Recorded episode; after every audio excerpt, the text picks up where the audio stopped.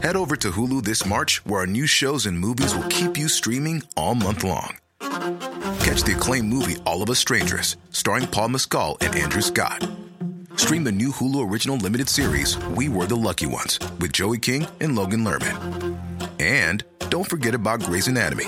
Every Grey's episode ever is now streaming on Hulu. So, what are you waiting for? Go stream something new on Hulu. The One Fab Day Wedding Podcast. Welcome to the One Fab Day Wedding Podcast, your one stop shop for wedding planning tips, advice, inspiration, and a lot more besides. If you've heard the show before, you'll know that we're always looking out for engaged couples, helping you guys manage your time, your budget, and even your emotions in the run up to the big day. But this week, we're taking a slightly different approach. We sure are. In this episode, we're showing you how you can make your wedding an all round more positive experience for your guests by saving them a few quid. It's funny because every time we write something on the topic of making your wedding less expensive for your guests, we kind of second guess ourselves. Like, do couples actually care? And surely they're too worried about their own bank balance to think about someone else's. But our readers, time and time again, have proved us wrong in this. The last They're a time, sound bunch. They're very sound, very conscientious bunch. Last time we did an Insta poll on this, it was 82% of um, our readers said that they thought about how to make their wedding less expensive for their guests. Which is really generous because no matter how much you're spending on your wedding, like whether it's 5,000, 10,000, 50,000, it's a lot of money to you. So the idea of worrying about the extra 20 quid your guest's going to have to spend on a taxi is kind of small in in the grand scheme of in things. the scheme of things. But it is really sweet, really, when you think about it, because it just harkens back to that idea that for most couples, a huge priority is will my guests be able to A, attend my wedding, and B, will they have a good time? Will they be relaxed, or will they be at the bar stressing out because cocktails are 15 euro and they didn't realize they were going to be blowing the budget on this wedding? Yeah, a huge part of planning a wedding and hosting a wedding is that, like being a good host. And I think considering your guests from the absolute outset does make you a great host. So, we're going to have lots of great tips in this episode for how to do just that. One Fab Day Expert Wedding Tips. In this part of the show, we offer up a little nugget of advice that will hopefully make wedding planning a little easier for you and for your other half. So, Claire has chosen some words of wisdom for us this week. What have you got? My tip this week is to let people know about your day two plans as early as possible. So, obviously, day two, the whole idea of it is that it's this really low key, Usually very party. casual thing. Yeah, doesn't take a lot of planning, shouldn't be a lot of logistics or even thought on your part. And obviously, the main event is your wedding. But if you're doing a day two thing, and it's particularly if you're getting married out of town, I think it's a nice idea to let people know.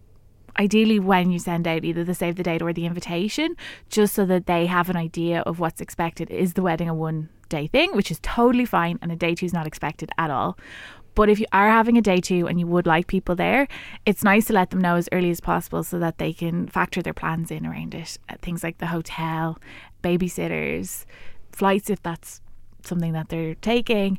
And it just means that, yeah, they'll have a better idea of the whole event as opposed to just the wedding day. Yeah, as a serial wedding guest, I really, really like to have all this information down because it just affects, like you said, everything like your accommodation, whether you decide to like take a few extra days off work or, Yeah. you know, really your, as a guest, your experience of the day. Yeah, definitely. Like Monday morning after a Saturday wedding is totally fine, but Monday morning after a Saturday wedding and then a Sunday all day session that went on till two in the morning is very different. I know. You don't want to be in the car home, like racing to work, going like, "Oh, if I had just known, I could have organised a half day, Yeah. and I would be, you know, lounging somewhere having a leisurely breakfast right now."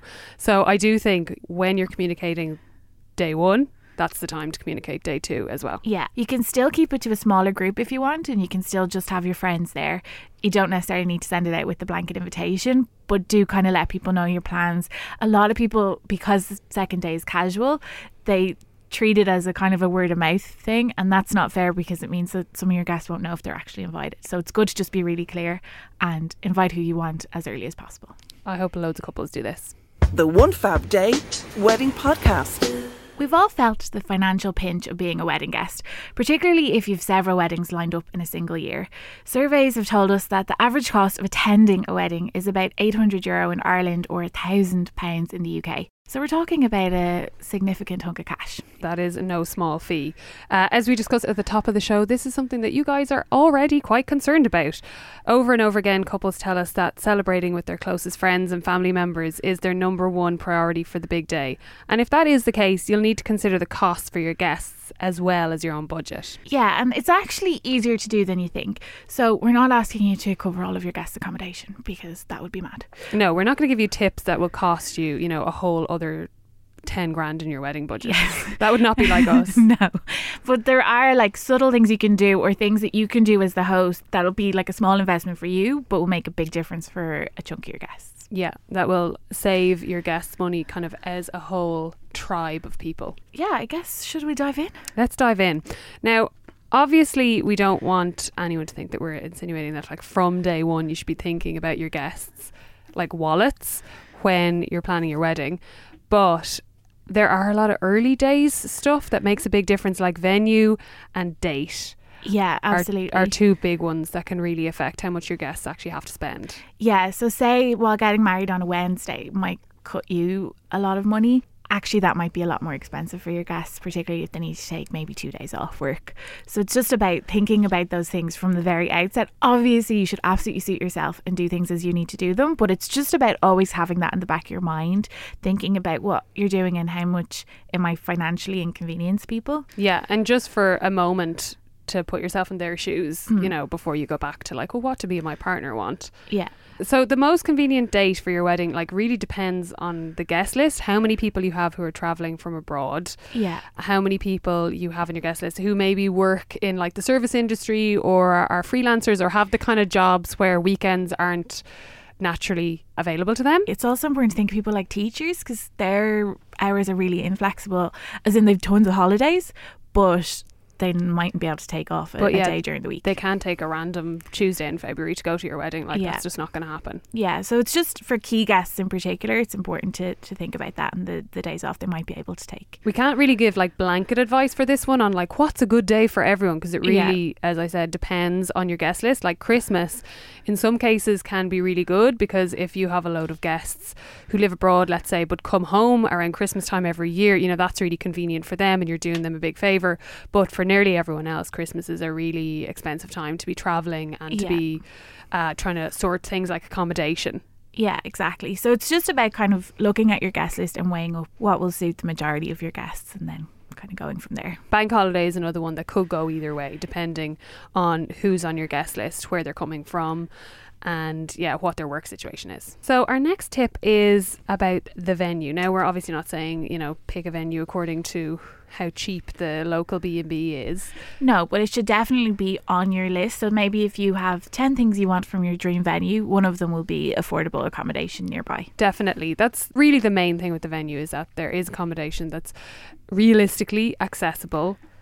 That's affordable nearby, and that everyone isn't being carted off to a really remote place where they feel obliged to spend money on staying on site if it's a really expensive luxury venue. or like a pricey taxi as well on the way back. And I think one thing to note here, and it applies kind of to every tip we're going to give, is your idea of expensive and someone else's idea of expensive might be very different. So you have to put yourself in the shoes of someone who maybe isn't working or is a student or is on a low salary.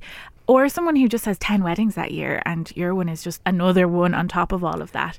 And so even if the accommodation is relatively inexpensive to you, it's still a lot to them when it's their fifth wedding of the season. Yeah, and some of your guests are probably saving for their own weddings, saving for a house, saving for lots of things, and it's really, really hard. I speak from experience. It's really hard to save when you have like a summer with two weddings every month. You know, Yeah. you're just not going to be able to log any cash. Yeah, and it's hard because obviously your wedding is such a big deal to you, and it probably is to your friend as well.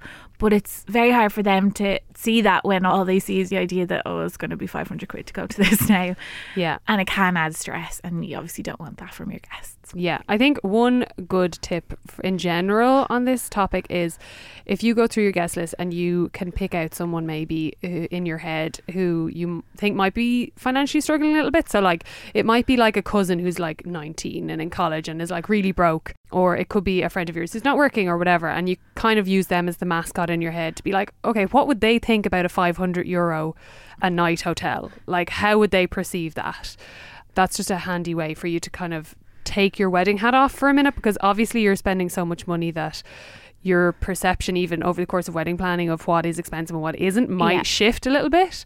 So to kind of bring it down to like okay who's the person on my guest list who i'm a little bit worried about here and what would they think about this? And obviously all guests are going to understand that like there are costs involved. They're going to have to pay for a few pints. They're going to have to sort out a gift. They're going to have to have some accommodation if it's not a wedding in their hometown. Like it's completely fine to expect some money to be spent Yeah. but it's how much and how swanky they're expected to be where the issues kind of lie. It's providing them with choice. I think the most stressful thing as a wedding guest is when you feel like you don't have a choice on where to stay, and all of a sudden you get this bill, and that can be really overwhelming. So it's about giving everyone options so that if someone who wants to stay in the swanky hotel can, and someone who wants to pile into an Airbnb with 20 pals can do that too. Yeah, and it's great when that happens and you know that like th- those guests will have largely the same experience of the wedding I want to be in the Airbnb. the eat that like I can't stress to you how little time I spend in the hotels Yeah. that I book when I'm going to a wedding. Like we're talking like four hours.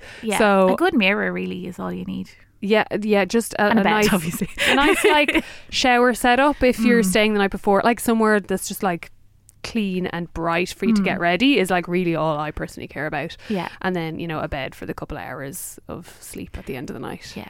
The 6 a.m. to Six a.m. to for a hotel breakfast. I mean, we kind of need love hotels for weddings. Sorry, Yeah. I'm just I'm just back from Japan. Love hotels are a thing. You can go into a hotel for like two, four, six hours at a time. Yeah. I feel like that would save us all a lot of money. encourage renting rooms by the hour. Well, listen, maybe we will progress uh, as a nation and take that on. We can discuss it with Nadia next week in our honeymoon episode. Oh, we sure will. So, okay, another tip then that sort of relates to this is organising a bus for your guests. Yes, I do think this one's massively appreciated. We did this for our guests, and it wasn't a long. It was about a ten minute drive. Um, I will say I feel like the bus was dangerously packed. the bus did two runs. No one went on the first run. The bus was basically empty during the first run. A couple of aunties, and then on the second run, basically everyone piled in. Pretty sure the driver was bribed. That might be illegal to say, but sure. Here we You are. said it now. yes. This might be Um, somewhere where it's handy to get a pal to like be in charge of like rounding up the troops if you Yeah. are doing two runs of buses because this is something I've heard and experienced a lot where you put on two buses especially if it's the end of the night going back to let's say the town where all the hotels and B&Bs Yeah. are nobody wants to go at half one everyone wants to go at half two Exactly. so maybe kind of getting a pal even though I know they're supposed to be off on the dance floor having a good time but asking a, a pal to kind of corral the troops might be a good Yeah, idea there Even if a gang of them agree that they'll all go first and warm up the bar back at the hotel, and then the stragglers can come on. I love that you're already thinking about the next drink. obviously Love it, Claire. Always, that's how I live. Uh, so this is a good one as well if you're having a wedding maybe in a city or somewhere where the ceremony and the reception are very far apart Yes. or if you're let's say like I know a lot of couples might have a couple of drinks after the ceremony around near where the ceremony space is and then people suddenly you know aren't able to drive so think about kind of the different locations in your day and whether a bus is warranted in there of all the things we did, I do think that was one of the things people were most grateful about. I mean, it probably saved people like a tenner, but it was just the idea that they didn't have to think about it, that there was no stress about a taxi, they didn't have to have cash on them. yeah And a lot it's of the just out of their heads. a lot of the time as well it's just taxi service in remote parts of the countryside are you know not what they are in the city so people aren't sure how to get taxis so it's a great thing to just take off everyone's mind as well as Yeah. saving I would money. say as well, if you are doing that, let people know as early as possible so that the stress is gone. They're not already worrying about it and then find out on the night that there was a bus there the whole time. yeah stick it on the old wedding website so people know in advance that Yeah. it's it's happening Destination weddings are one that we should definitely talk about because they can be hella pricey. yeah now th- I think it, I'm fairly sure that a destination wedding is always going to be more expensive for a guest like Yeah. there's no way to sugarcoat that And a lot of couples kind of think of it as, oh, well, they'll tie it into a holiday, which is very true. And a couple shouldn't feel guilty about having a destination wedding. People that can afford it will make it, people who can't, can't. And I think it's about also setting a heavy disclaimer for your guests when you send the invitation that if they can't make it, it's totally fine. Yeah, absolutely. Because as much as it is like I, me and Claire have spoken about this multiple times, we're dying to go to a destination wedding. Please invite us. Please invite us. Uh, it's not the same as the holiday that you would choose for yourself No. as a guest. So that needs to be taken into account that maybe your guests, a load of them are already planning uh, a holiday later in the year or now can't go on holiday because of your wedding or whatever. Yeah. So just to be respectful of that and to yeah, not if people assume- have kids and they're not bringing them to the wedding, then maybe their kids go without holiday that year. Exactly. So it is just important to keep that in mind. Yeah, but there are still things that you can do to, I suppose, help them out a bit. So you can look for a venue that offers all inclusive packages, which can actually be really, really nice in a lot of like European destinations uh, where they do like a load of wine and food all in, and that saves people a good bit of cash. Yeah, absolutely. And I think finding either if the venue itself or accommodation that can host the majority of your guests, it'll save money for them, but it will also make a nicer atmosphere too and it'll make it like a big huge gang away together. Yeah, and you're giving them, I suppose, more relaxation time as well, Mm. which makes it feel more like the kind of holiday they would go on, as opposed to having a destination wedding where like they're constantly trying to get from one place to another in a foreign country. Yeah. and that's not going to feel like you know a holiday to them so if you're kind of even giving them more like stuff that makes them feel like their money is Yeah, I, I, think spelling things out and whether it's like having an airport collection, trying to get everyone to take the same plane so that you can arrange a bus for them, giving them a step by step of how to get to the accommodation just so that they're not spending money on taxis that are driving around Yeah. the countryside looking for this random hotel. Just things like that that make it easier and therefore cheaper for them is always always very considerate. yeah and at the end of the destination wedding they're going to be delighted if they feel like they've spent money and they've had a great time as opposed to if they've spent the same amount of money but they've been stressing looking at google maps in a strange city I think it's also worth at the outset when you're looking into destinations to talk to a travel agent or an online company that offer group rates yes and to look at venues that will offer group rates. So that way you will be able to save them money from the outset and, and let them know what the cost will be because that can often be the daunting thing if someone invites you to a wedding in Spain and you've no idea what it's going to cost. Yeah, and a planner abroad as well will know things like what are the expensive times to be traveling in Mm. certain countries that they might have holidays that we don't have here.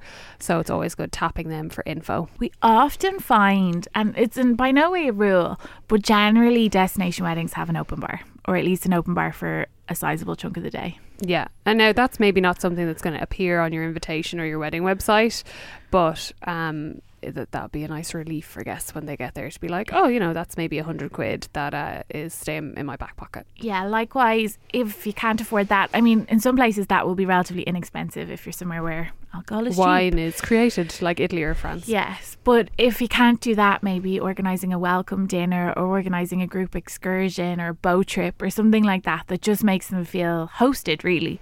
Um, and that saves them a bit of money on their own excursions or their own meals is also appreciated. Yeah, I think the overarching theme of this list is that, you know, we don't expect anyone to do everything that's on this list. Really, if you come away from this episode with like two ideas, like that's great. You Yeah. know, obviously you don't have to give your pals a free holiday or give them a free weekend in the country. Like that's not your job here. No. But if you can take a couple of things from this episode, I think you'll be doing really well. Hen parties and stag do's, they can also add a sizable chunk to the price of attending a wedding. Yeah, I think like obviously there are people who want a big blowout hen do slash stag do, mm. and that's fine. I think the rule of thumb here is to just stress if there is an expensive hen party or stag do that attendance is optional, Yeah. and maybe put on a casual thing at home. Like we're big advocates of multiple hen parties, Yeah. as we've spoken about before. uh, it's always your get out of jail free card. So if let's say you and your pals really want to all go to Spain for a week for your hen party, and you know some people can't afford it. You can kind of get around that by having maybe like just a casual drinks, hen stag drinks uh, at home for people who can't make it, and to just really stress like, listen, love you there, but totally understand that like the wedding is expensive enough, so don't worry if you can't make it. Yeah, and I really think this needs to apply to people who are very close to you too, because sometimes you might throw out that disclaimer, but someone's like, "Oh no, but like you're my best friend, so I have to go," yeah, absolutely. and that can be really crippling if you're part of a gang and there are several weddings a year, and you're like, "Oh, I really can't afford this." So I do think even to the people closest to you, you have to be so genuinely Yeah. no pressure about it because it can really like get so expensive for people and be really a huge cause of stress for them. Yeah, your mind does go to the like person you don't know that well, but is so, sort of in the friend group. But actually, you do need to think about your wedding party and your parents and people like that who maybe feel like there's nothing in the wedding planning process that they're allowed to miss out on Yeah. because they have to be there every Yeah. step of the way. And maybe it's about having a chat with them, especially if you've got a few events coming up, a few pre wedding bashes Yes. and just say, listen, it's totally optional, or you know, frame it in a way that makes lets them know that like the main thing is that you're there on the wedding day, and that's all we really care about. Yeah. These are just extras for fun. Because, yeah, when there's like six events in a row, it can really add up.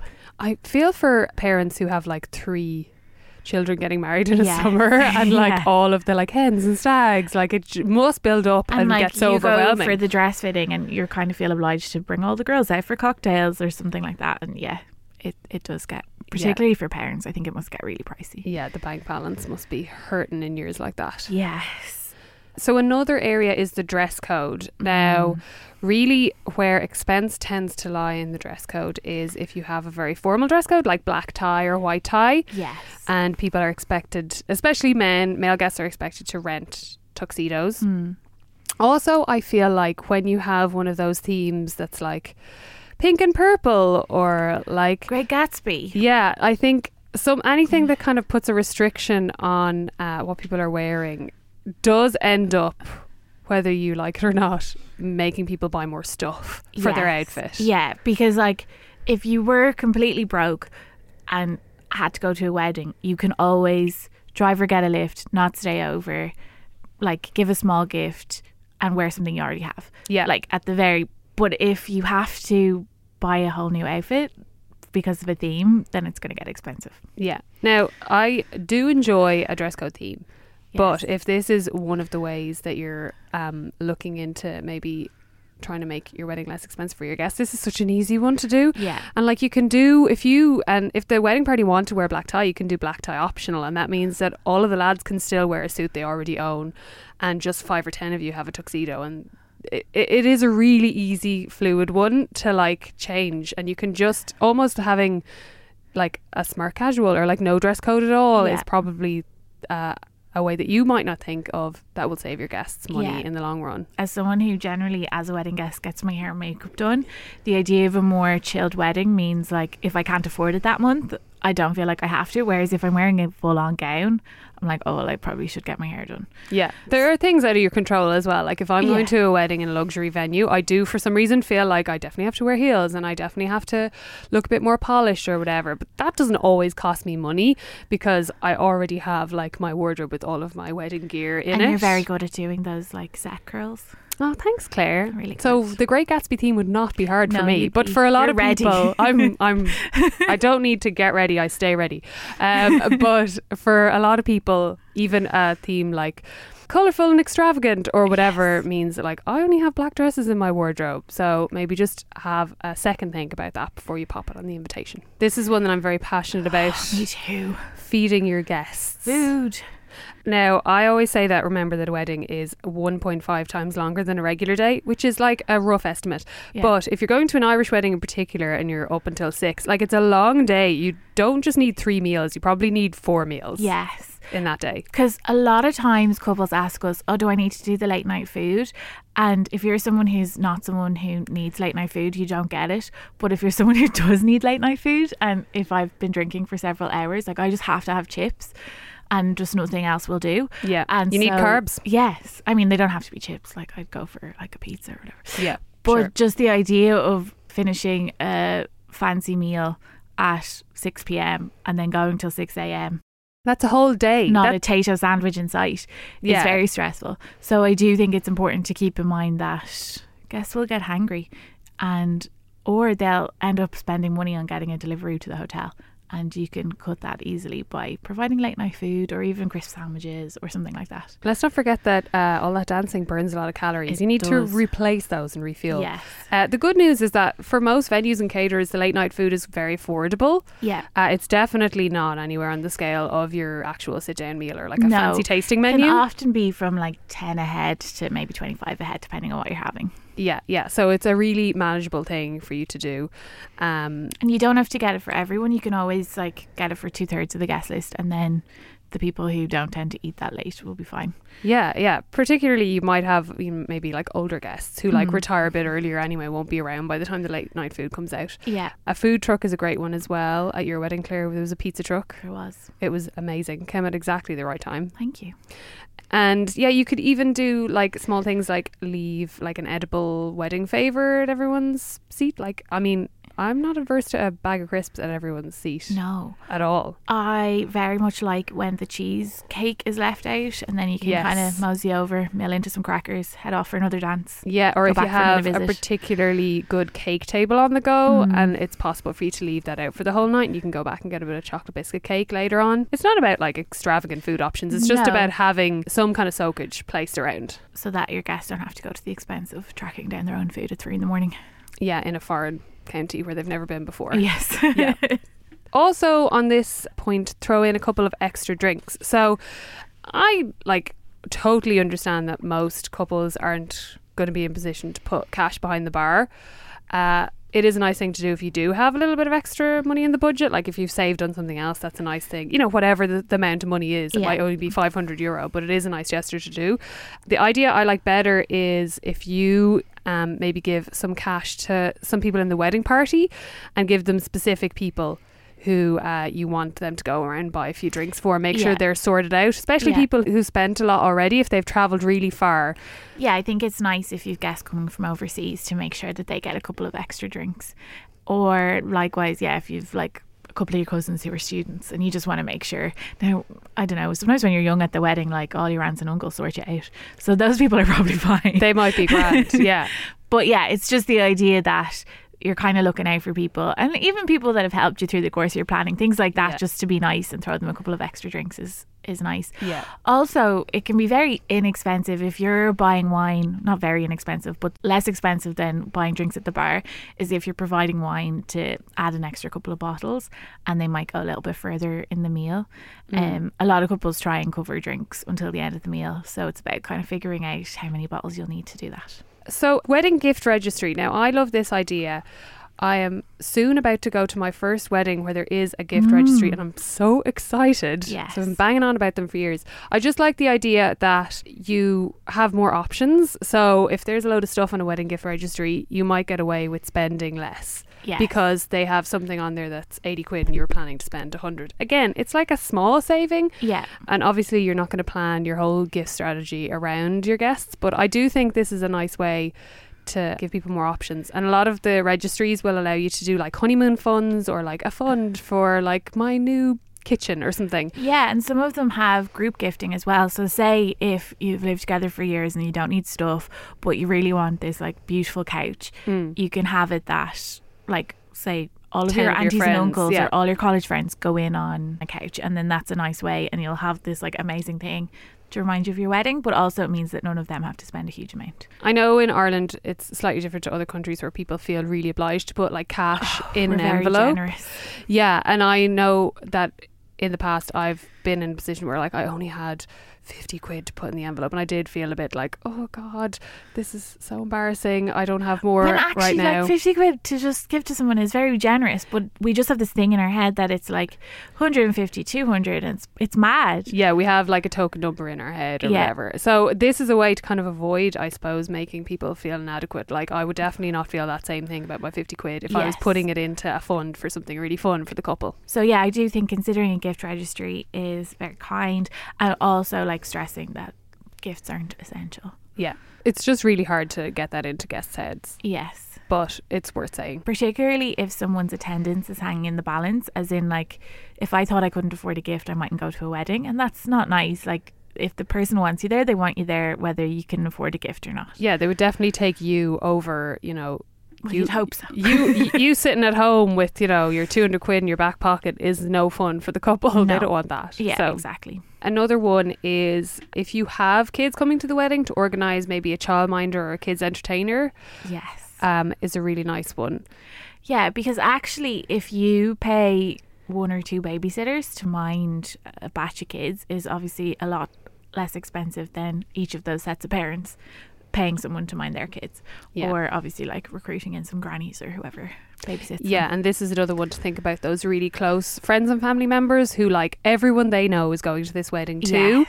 So they don't have like oh I can drop it off with, the kids off to my mom or dad yeah, like they normally would do. So if if there are people like that who are a bit worried that like oh god this wedding's going to be very expensive for them, you can always say listen I've talked to the venue and I'm going to put on uh, childminders for and it might only be a couple of kids who are even attending the wedding depending on what's going on with the guest list. But that's a really nice thing to do that won't cost you that much. No, and they'll definitely love you for it. again it's more about the gesture than like they're you know dying to save 45 euro. It's more that like they feel really like it's a very considerate thing for you to do for them. And day two, which we mentioned up at the top of the show, is another thing that can often add a hunk of money to both your outgoings for your wedding, but also for your guests, particularly if it includes a second night's accommodation. Hmm. So I think the real thumb here is to keep it relaxed so that they don't have to also buy a second outfit and pay to do some kind of excursion that might be expensive and things like that. And also, again, alcohol on the day is another expense for them that Especially you- kept to a minimum. you arguably start drinking earlier on day two Yes. um, I've been to a few weddings where the day two was like a full blown thing with like now the couple put on like a barbecue or whatever, and then there was like literally like a DJ and it went on all night, and I was like delighted to stay the extra night or whatever.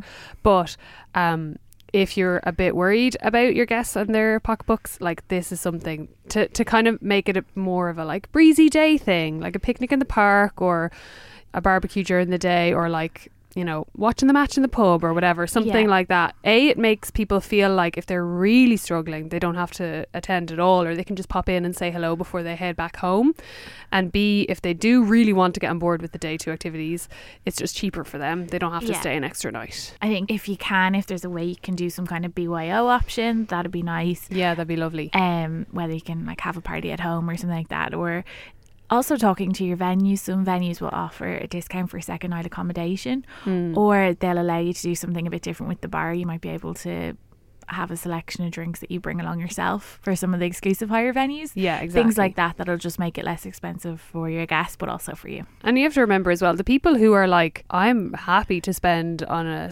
second night of accommodation, they still will. Yeah. This is just, I suppose, giving more options to everyone Yeah. and making it feel less obligatory. I think the main takeaway here is that you don't want the most expensive parts of your day to feel like they are obligatory for everyone, that Yeah. everyone has to come for three nights and Yeah. pay for three nights accommodation in a luxury hotel. Yeah, if you think of that feeling of like you meet your friend for a drink and then they bring you to some swanky bar and you just order a pint and you don't realize, and then suddenly it's like a tenner for the pint and you're freaking out because you only had whatever seven quid in your bank account.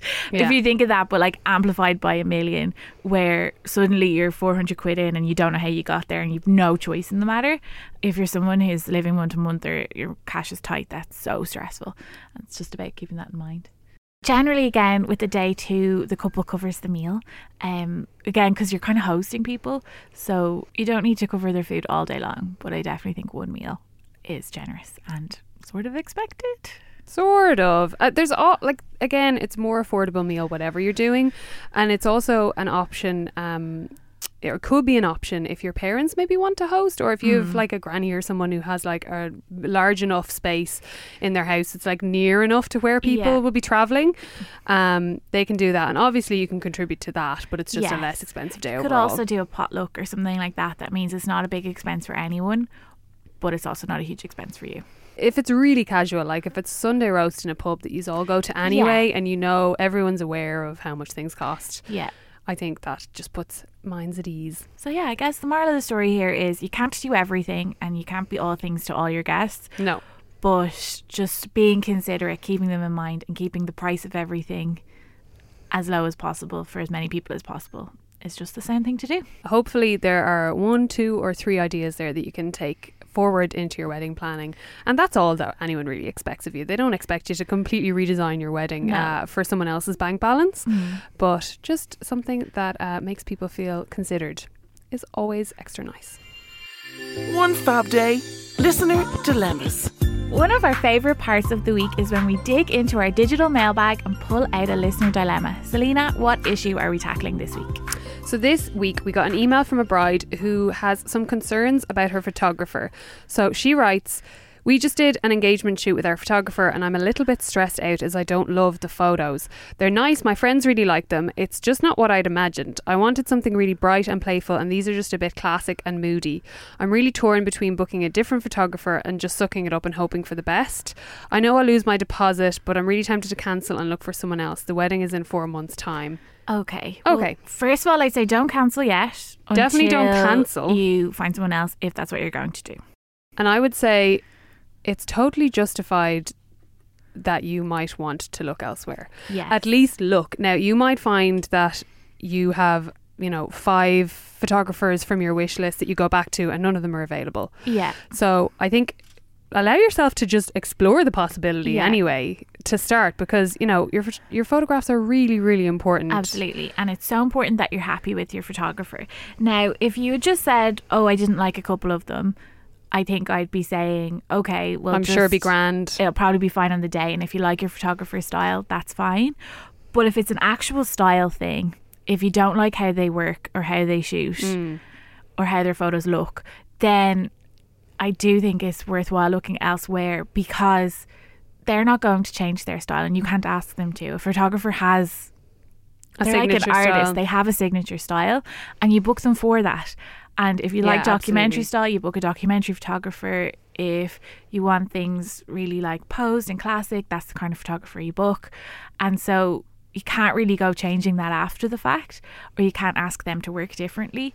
So I do think it's about finding a photographer who has the kind of style you're looking for. if this dilemma was just like I don't like the photos, I'd find it much harder to answer. But because this person who's written in has been so specific, the fact that they say like bright and playful, they obviously have a really clear image in their mind of the mm. kind of photos that they want, and there are definitely photographers out there who have that style, Yeah. and there are definitely photographers out there who have a classic and moody style, and both are beautiful.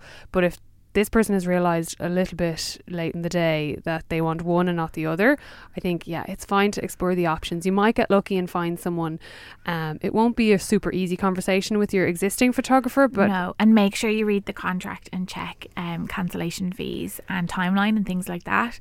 Generally, four months out, you might be okay. Work quickly though. If you are going to book someone else, yeah, I do it as soon as possible. It's only fair to your current photographer as well, so that they have time to get another booking. I mean they might be fine with it, especially if they're getting to keep the deposit and there's like a cancellation fee involved. You might be able to find like a really nice balance where like you're actually both happy enough with the Yeah. situation. They feel like that's fine. I can go off and get another booking now. But yeah, your photographs are really important. I think your wedding photographs are just one of the things that you really want to get right on the day. The last thing you want is to be watching out for the photographer and stressing. Did they get that? How did they capture that? Like the whole point is that a photographer is a shadow in the background of your day who's just capturing it beautifully and you don't even have to worry about it at all. You should not be worried about your photographer on the day. And we don't want to encourage people to second guess their photographers No. because 99% of the time, the person that you book ends up being like the perfect photographer. There's a reason you book them. for you. But I think in this case, yeah, it's worth having a little second thought about it and doing a little bit of research. But as you said, Claire, work quickly. We are gathered here in the sight of God and this casino to join Homer. and Marge in holy matrimony. Beautiful. Next! Now step away from the spreadsheets. Each week on the podcast, we encourage you to take a break from wedding planning and enjoy some well earned me time. And this week is no different. Now, Claire has been cooking up something for us. Not physically. I specifically haven't You been cooking. specifically haven't been doing any cooking for this recommendation. No. Okay, tell us. So my recommendation this week is setting a fixed weekly-ish low commitment date night with all your pals. So I'm sure loads of listeners are like, well, I see my friends anyway. I don't need to do this. But if you're kind of a fan that within your friend group, you're in a bit of a rut where you're all really busy all the time and you don't really make a set time to hang out and you just assume it's going to happen and three weeks go by and you haven't all seen each other you have a set thing and it doesn't matter how many people can make it if only two of you can make it or if 10 of you can make it you just have to do it anyway. So and in- whoever can come along has to come along. So in our group, this is like Wednesday night curry. yes. Where we go to a different person's house and order a takeaway. Yes. And those are the only like two rules. But it just means that like no one's going to cancel because they're like, oh, I didn't have time to cook and sorry. Or like, you know, people will cancel. There will be drop offs. But it just means that it, it just, we've done it in our group and it has made us see each other so much more. yeah it's not that expensive you can drink or you don't have to drink and it doesn't matter. People can drive, people can get the bus. And so it just it kind of slots into everyone's week very nicely. We all have to eat, so if we only can come for an hour, that's totally fine. Or if we can hang out for the night, that's lovely too. And yeah, it's absolutely made a huge impact on us all hanging out more. So I would advise other couples, particularly for in the lead up to your wedding and you kind of want to make sure you're still checked in with your friends, hmm. it's a great thing to do. And we have it where we do it with partners as well, but you could just do it just with, say, your girls or the guys. girls or your group of guys or whoever. And I recommend it. The One Fab Day Wedding Podcast. That's it for this week's episode of the One Fab Day Wedding Podcast. Thank you so much for joining us. If you've got something to add to the conversation, please do drop us a line. You can email us at hello at onefabday.com or message us via social. We're at onefabday on all the major social channels. And while we have you, we'd love if you can help us spread the word about the podcast. You can do this by rating or reviewing us on iTunes and sending a link on to anyone you know who might enjoy it. And don't forget to head over to onefabday.com for your daily fix of wedding inspiration and information. We've got new features going up every single day, and if you have a browse around, you'll find helpful guides on pretty much every aspect of wedding planning, from budgets to bridal shoes. The One Fab Day Wedding Podcast.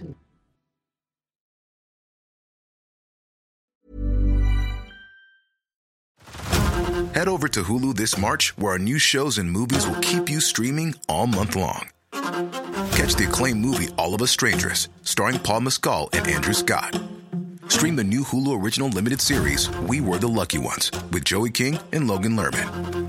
And don't forget about Grey's Anatomy. Every Grey's episode ever is now streaming on Hulu. So, what are you waiting for? Go stream something new on Hulu. Spin your passion into a business with Shopify and break sales records with the world's best converting checkout. Let's hear that one more time. The world's best converting checkout.